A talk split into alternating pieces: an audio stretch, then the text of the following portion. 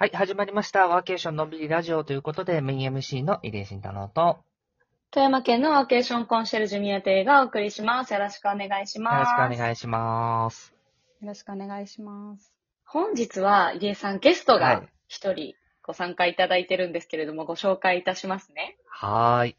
と公認ワーケーションコンシェルジュで、主に親子ワーケーションの推進に力を入れてらっしゃる、えー小玉真由子さんにご参加いただいております。小玉さんよろしくお願いしよろますしく。お願いします。よろしくお願いしますさっき先走ってよろしくお願いしますって言っちゃいましたあ、けど。全然。全然大丈夫です。誰って感じでしたよね。いらっしゃいませ。はい、小はい。もうのんびりっていうことで、のんびり、もう何にも考えず参加してきてますけど、はい。大丈夫でしょうか？全然大丈夫です。はい。もちろん大丈夫ですお願いします。というわけで、小玉さんからまず自己紹介いただきましょうか。あ、はい。えっとですね、私は、あの、えー今か、えーご紹介いただいたように、親子ワーケーションの推進を、はい、しておりまして、あと、えーパラレルでですね、えーまあ、もともと、あの、出版社にいたので、編集の仕事とか、ライティングの仕事とかもやりながら、えーあと、あの、えー一般社団法人、えーフフリーランス協会というところにも所属してですね、まあ、あの、柔軟に、えー働ける世の中を作っていくっていうところにすごく関心があるので、そちらで、はい、あの、いろいろ活動、た、た、多岐たいろんな、まあ、ポジションで、はい、活動してるっていうような形ですね。ただまあ、結構つながってるのはアウトプットとして、えーと、まあ、あの、もともとメディアにいたっていうこともあるので、まあ、そういう発信の部分で結構、まあ、地域の方々課題を抱えてらっしゃったりするので、そこで結構手伝いすることが、はい、多いです。ありがとうございます。結構なので、小玉さんの、なんかいろいろな執筆される記事とかって、やっぱり毎回すごいね、評判が良くて、なので、うんあの、ぜひ皆さんもですね、あの、小玉さんの書く親子ワーケーション、あるいは通常のワーケーションの記事もそうなんですけど、まあ、ぜひご覧になっていただけると、よりクローズアップしてわかるのかなというふうに思っているんですけれども、うんうん僕と小玉さんって最初何できっかけでこう知り合ったんだろう知りたい知りたい。あれですよ、千葉恵子さんがつなげてくださって。フリーランス協会さんだそうです、そうです。そうだそうだはい。はい。フリーランス協そうです会さんと最初こう話したときに、あれして、ワーケーションといえばって言って。そうそうそう。うんはい。で、親子のことをいろいろ話して、みたいな感じでしたね。そういえば。もともと私があのフリーランスになったのが今から8年前、えっ、と、2人目を、えー出産後、えー復帰せずに、その出版、勤めてた出版社を復帰せずに、えフリーランスになったんですけど、そこから、まあ、気づその時は気づいてなかったんですけど、結局仕事を持って、えー旅行行ったりとか、あの帰省したりとか、あの、して過ごしていたので、まあ、親子ワーケーションしてたっていうことなんですね。なるほど。はい。で、それがやっぱり自分が今までその会社員だった時そういうことがあんまりできなくって、子供が例えばすごく虫、あの昆虫とかに興味持った時にすぐ連れて行ってあげられなかったりとか、特にうん。あの首都圏に住んでるので、その自然が身近にあるわけではないので、なんかそういうので休暇も結構予定が詰まってたりとかして、なんかなかなか、あと、あの、夫との、えー休暇の日程が合わないとかですね。まあ、いろいろやっぱ休暇が取りづらいなとか、なんか、休暇っていうか、なんて言うんでしょう。いろいろ子供との経験、体験、いろんなところに連れてってあげる機会を取りづらいなっていう課題感を、上の子の時3年間、あの、共働き会社員としてやってたんですけど、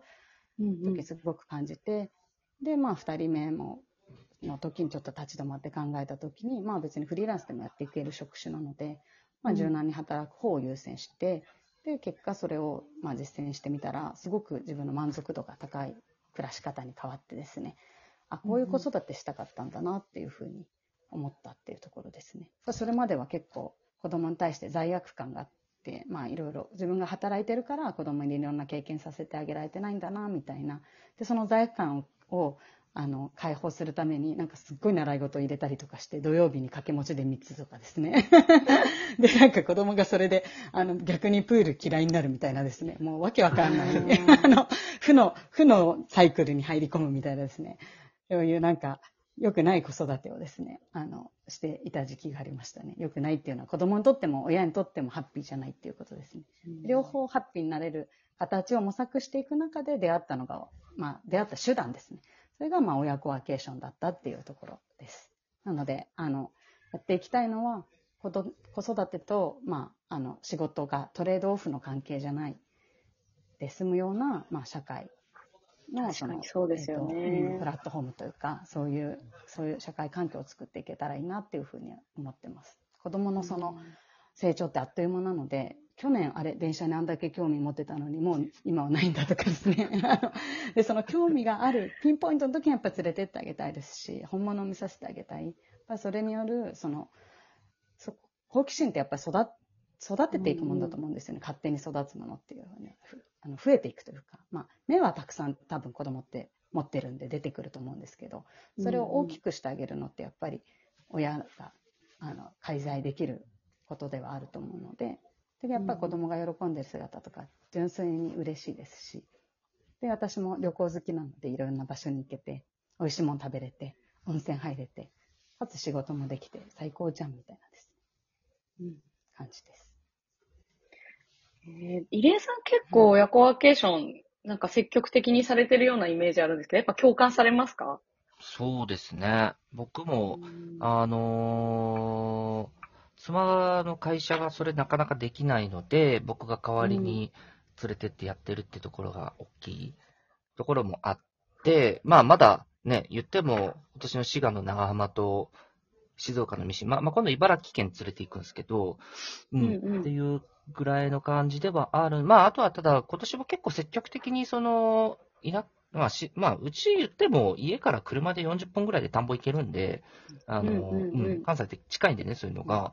なんで全然田んぼとかもそうですしってやったらなんかすっごい昆虫とか、なんかセミの鳴き声のこのセミはこれは何々ゼミでとか、そこまで行って。すごいうん。やっぱりなんかすごい、そなんなんだろうな。なんかやっぱりそういうのをいろいろな、もう素のままでこう経験してもらうっていうのがすごい大事なのかなっていうのを改めて今感じてます。なんか子供がワーケーションに参加するっていう環境を私まだ実は経験したことがないんですけど、あの、私はどっちかというと、こう、ワーケーションをしている人っていうよりも、こう、地域でワーケーションを推進している側の人で。なんか、こう、あんまり簡単にワーケーションしに行けない立場っていうのが実は現状であったりして、うん。でもなんか、こう、仕事が忙しいから、子供の時間、子供と過ごす時間が、こう、どんどんどんどん減ってってるなとか、なんか子供も習い事があるから、なんか大人とすれ違ってるというか、うんうんなんかそういう感覚はすごい最近増えてきたなっていうのをちょうど思ってたところでした。だから、ああ、わかるなっていう気持ちがありました。うんそうですよね。なんかどっかのあれで一緒につ、富山県内でも一緒についてたんじゃないですか。それがなかなかできないんですよね。私、あの、うんほら、自治体さんにあ仕事に行くときに、地方、地方っていうか、まあ、都市、うん都市？なんていうんですか、富山市以外に行くときって、もう自治体さんとの打ち合わせがほぼなので、そうですね、なんかこう、子供連れてっちゃえっていうに、ちょっとなかなかなれないうんと言いますか。ななんか一応私も会社員の立場で結構その、親子ワーケーションやってみたいけどできないっていう、うんなんか推進してるくせに自分でやったことないみたいなところを結構心で思っていくところがあって、うん。なんか今年は一回ぐらいは挑戦したいなって思ってはいるんですけど、うんなかなかハードルが。うん。確かに。なんか、あのーあれですよね、小山さん。なんか、普通に僕もなんか最初、糸魚川に連れてこうっつって、その日はあはいはい。腹下していけなかったみたいだったんですけど、はいそれもでも別に新潟県のお仕事なんですよね。うん。で新潟県の方にも事前確認して、で、別にあの、その部分は、あの、で、もちろん費用負担はできないけど、うん。別になんか隣にいてくれるぐらいだったらいいっすよ、みたいな感じで、ベビーシッターさんもその時間で手配してましたよね。して、してましたね。で、うんそれ 出発前にお腹下していけなかったっていう。悲しい。のはあったんですけど、ううん。ん、まあでもでも、うん、なんでなんか、その辺はなんかチャレンジできるタイミング、なんかこれいけそうだなとか、関係性がなんかいけそうだなっていう相手さんだったら一回、そういうとこでやってみるのが確かにそうですね一番いいかもしれないですよね。それこそ親子ワーケーションを一緒に推企画している自治体さんとか、例えばですけど。あそうですよねうん。子供の、子供のなんかアイデアって結構貴重なので、私、うんその今回も視察一緒に連れてったんですけどうん、ここでどういう遊びしたいとか、なんかあと一緒にうんあの過ごしてみて何が一番楽しかったとか、だから意外となんか大人が考えたやつよりも、あの、単純に川に石を投げ合ってる時が楽しかったとか、え、それですごい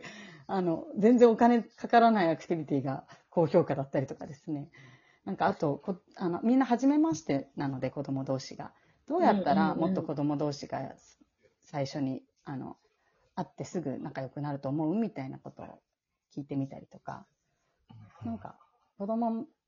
にも意見聞きたいから連れてっていいですかとかって 言ってみたら、ちょっともしかしたらいけるかな。確かになんか、うんに僕最初糸魚川の時に、その言い方したかも。あ、そう、されてましたよね。確かにそうそうそう。なん思いまか、そう、県庁の方に、こう、こう、こう、糸魚川ってこうなんで、こうだったらどうすか？みたいな。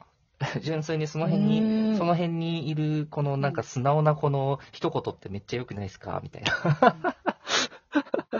確かに。うん。感じで言ってましたね。で、なんか視察とかも、あの、静岡の修善寺、あの、伊豆市の修善寺ってところに一緒にこう行った時とかも、なんか、別になんか向こう、かまあ全体的になんか寛容になってきてるところは来てるので、なんか普通に話してる間も隣で絵描いてるみたいな。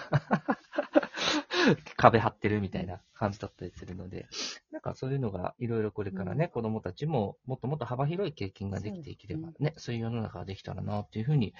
思っているところです。というところで、まあ残り1分をまあ切ってきたわけなんですけれども、まあ今回からですね、まあ3回にわたって小玉さんと、まあこの親子で行くワーケーションというところをちょっといろいろと考えていければというところです。で、宮津さんはなんかここからいろいろバタバタするので、あの、この3そうなん回のうち今回だけなんですけど、はい。あの、リスナーさんとして楽しみにしてます。はい、ありがとうございます。あはい、りがとうございますはい、というわけで、ありがとうございます。あ今回の放送はこれで以上させていただいて、また次回からですね、もうちょっと親子ワーケーション深く話していきたいというふうに思っております。ということで、今回もありがとうございました。バイバーイ。さよなら。